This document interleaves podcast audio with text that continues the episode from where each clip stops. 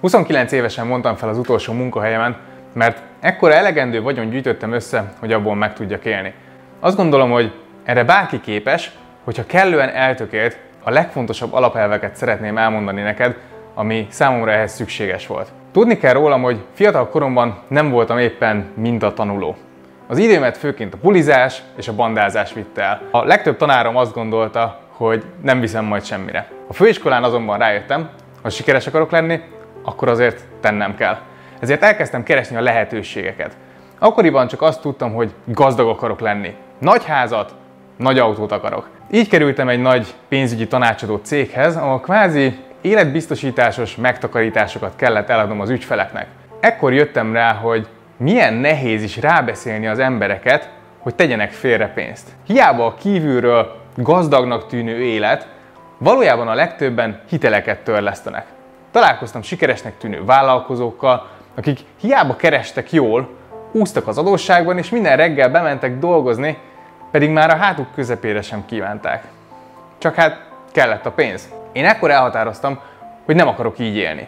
Én szabad akarok lenni, és elég vagyont akarok gyűjteni, aminek a passzív jövedelméből megélek. A pénzt, amit keresel, alapvetően két dologra költheted. Kacatokra, mint az autó vagy a legújabb okostelefon, és eszközökre, amik pénzt termelnek neked. Eszköz lehet egy részvény, vagy kötvény, vagy mondjuk egy garázs, amit bérbe adsz. Mikor ezt megértettem, rájöttem, hogy én nem nagy autót akarok, és nem is nagy házat. Én sok időt akarok, és azt, hogy csak azzal kelljen foglalkoznom, amivel igazán szeretek. Egy fél év komoly pénzügyi tanácsadói munka után rájöttem, hogy valójában nem a legjobb termékeket ajánljuk az ügyfeleknek, mint ahogy azt a cég állította.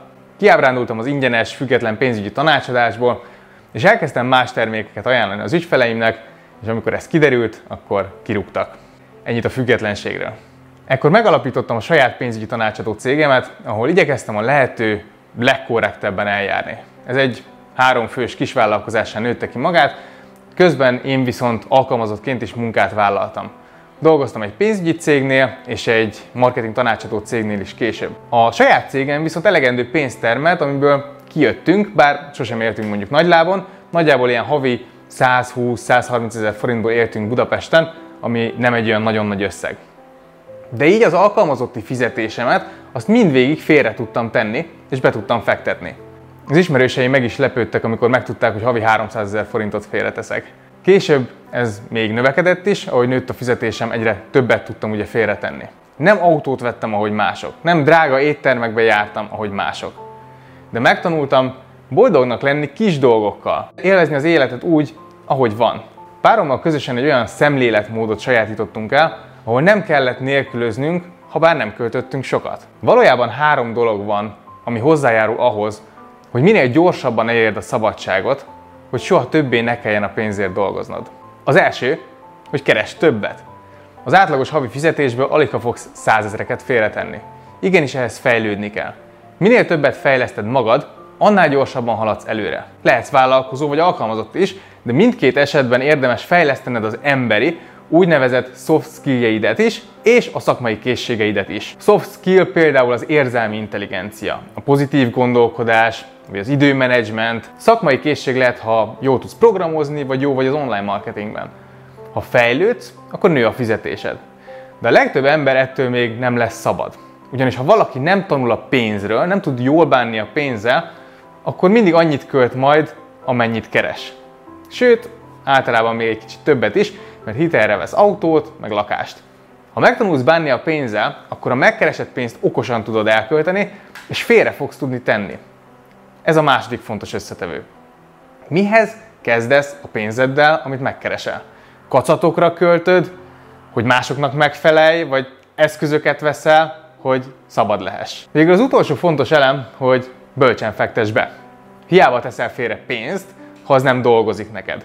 Nagyon nem mindegy, hogy évente mondjuk két százalékot kapsz a bankban, vagy mondjuk nyolc százalékot hoznak a részvényeid. Nem egy-két év alatt, de öt-tíz év alatt itt arról van szó, hogy mondjuk megduplázhatod a vagyonodat. Ezért nagyon fontos tanulni a befektetésekről. Ha ugyanis nem tanulsz róla, aligha nem belesétálsz majd néhány csapdába, amiben igen sokan belesétálnak. Márpedig a befektetések első számú szabálya, hogy ne veszíts pénzt. A teljes folyamat valójában hét lépésből áll szerintem. Ezen a hét lépésen keresztül bárki képes eljutni a pénzügyi szabadsághoz, ráadásul nem úgy, hogy közben belefárad, megunja, hanem úgy, hogy közben a boldogsági szintje is növekszik és élvezi. Tudom, hogy ez nagy állításnak tűnhet, de a Gazdagon Boldogan című könyvemet éppen erről írtam, és több mint hatvan tudományos kutatás támasztja alá mondani valómat. Ne gondold, hogy a könyvből akarok hasznot húzni, és csak ezért ajánlom. A könyvből bejövő profitot ugyanis jótékony célokra költöm, és minden évben megosztom a Facebook oldalamon, hogy pontosan mennyit és kinek adományoztam. Komolyan azt gondolom, hogy sokat tanulhatsz a könyvből, és alighanem a legjobb első lépés, ha érdekel, hogy miként lehetsz belátható időn belül pénzügyileg szabad. Hidd el nekem, hogy nincs csodálatosabb érzés, mint amikor reggel felkelsz, és egész nap azzal foglalkozol, amivel te akarsz. Ez hozza ki az igazi kreativitásod, ekkor lesz lehetőséged bármit megvalósítani, amit akartál. Ennek az értéke felbecsülhetetlen, és kívánom, hogy te is tapasztald meg ezt.